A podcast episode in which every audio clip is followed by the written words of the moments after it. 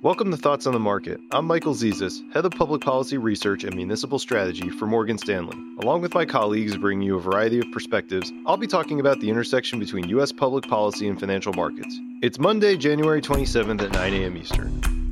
We turn back to trade policy this week, where there's been a mix of positive and negative news around the U.S. and EU negotiations. Cutting through the noise, our take remains that there's still plenty of risk of tariff increases this year. First, we'll start with the good news. France agreed to withhold collections on its new digital tax, which would largely impact U.S. companies, while the U.S. and Europe attempted to negotiate a broader arrangement through the Organization for Economic Cooperation and Development, the OECD. But the story didn't end there. The UK, Italy, Austria, and Turkey remain among countries considering an imposition of a digital tax, which US officials reiterated last week in Davos would be grounds for a response with auto tariffs. The EU is also considering a carbon tax, which again was met with a warning from US officials that tariffs could be one way the US responds. The bottom line is that much remains unsettled in the US EU trade relationship, and now the issue of taxation has further complicated negotiations. So while the US and China appear to be taking a short breather from their tensions, we'd remain on guard for the situation with the EU to become more tense.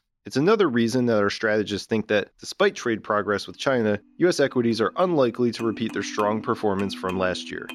Thanks for listening. If you enjoy Thoughts on the Market, please take a moment to rate and review us on the Apple Podcast app. It helps more people find the show. The preceding content is informational only and based on information available when created.